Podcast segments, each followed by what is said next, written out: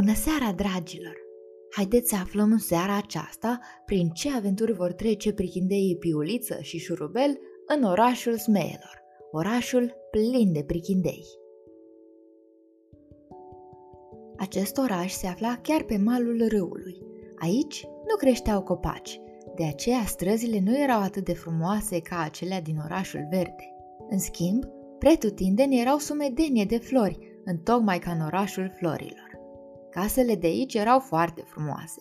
Deasupra fiecărui acoperiș se înălța o săgeată, împodobită în vârf fie cu un cocoș de lemn care se întorcea încolo și încoace după cum bătea vântul, fie cu o morișcă micuță care se învârtea fără întrerupere. Multe dintre aceste moriști erau prevăzute cu pârâitori de lemn care păcăneau într-una. Aici colo, deasupra orașului, pluteau zmeie de hârtie.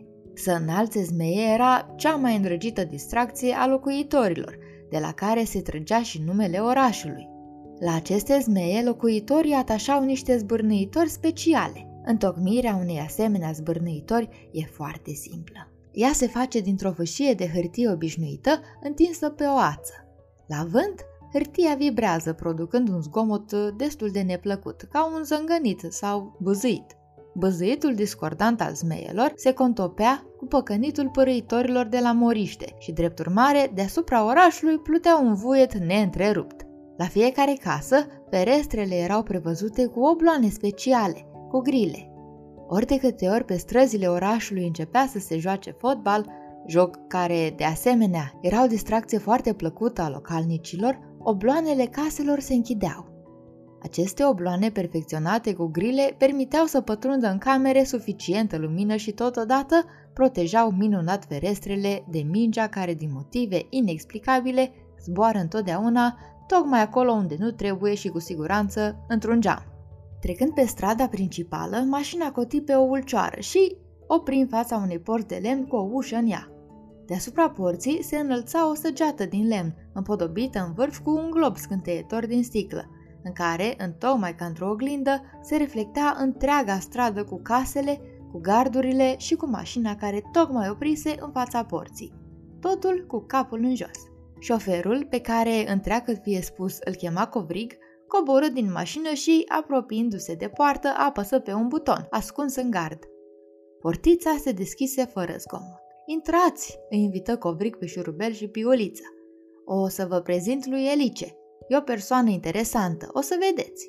Cei trei prieteni intrară în curte și, cotind spre stânga, se îndreptară către casă.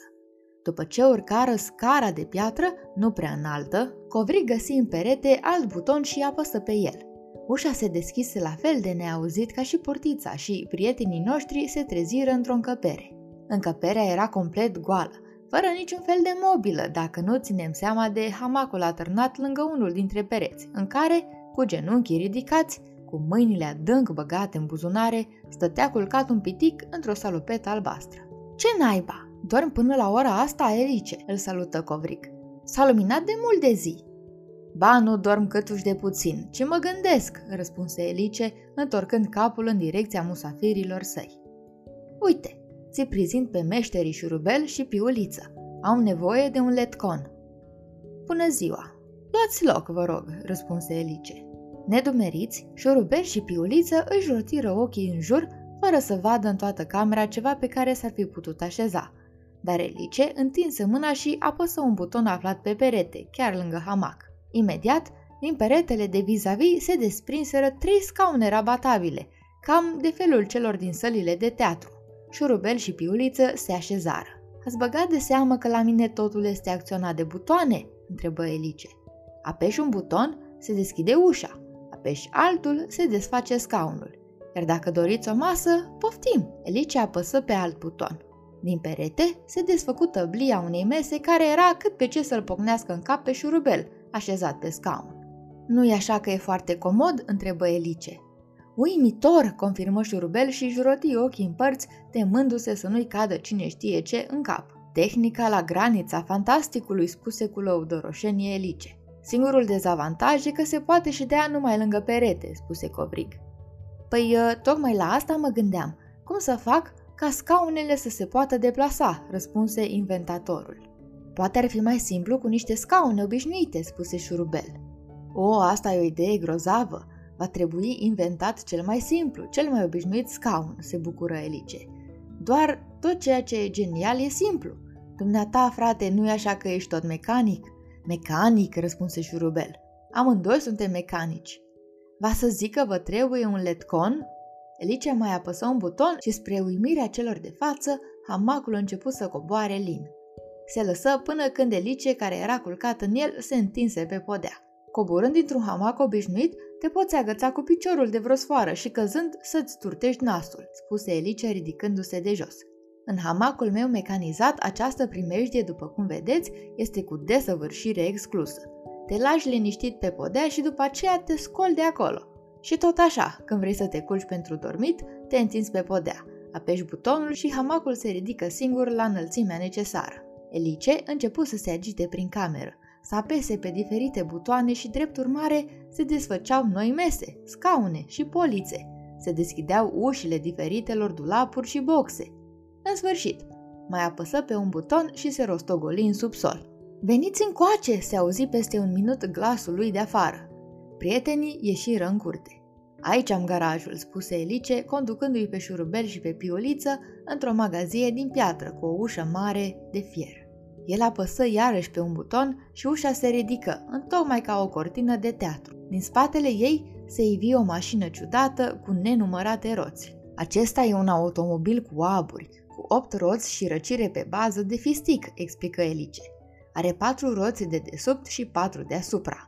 În mod obișnuit, mașina merge pe roțile de dedesubt.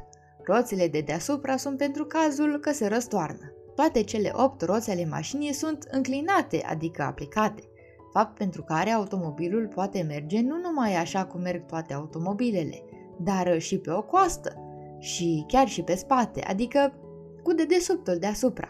În felul acesta este preîntâmpinat pericolul oricăror accidente. Elice intră în mașină și le demonstră mersul acesteia în toate cele patru poziții, după care continuă explicațiile. În locul rezervorului obișnuit, spuse el, în mașină se află un cazan pentru încălzirea apei gazoase.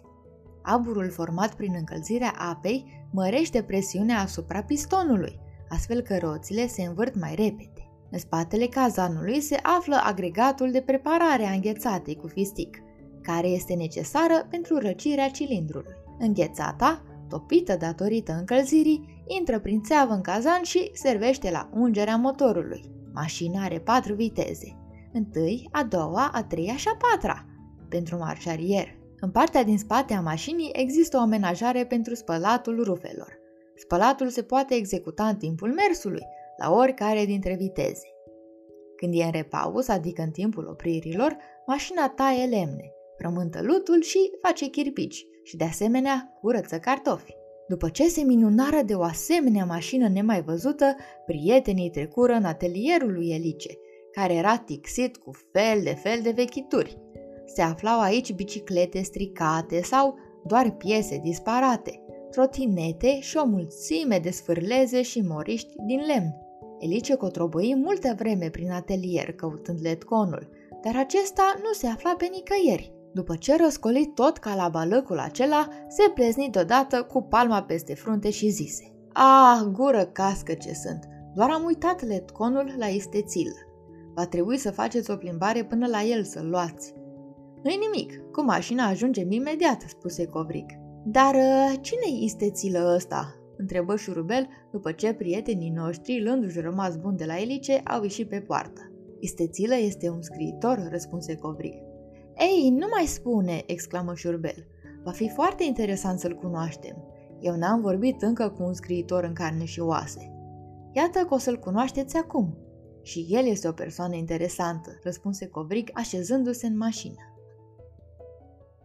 Ei bine, dragilor, rămâne să continuăm aventurile piticilor mâine seară și să aflăm cum este de fapt piticul Istețilă. Până atunci, vă urez somn ușor!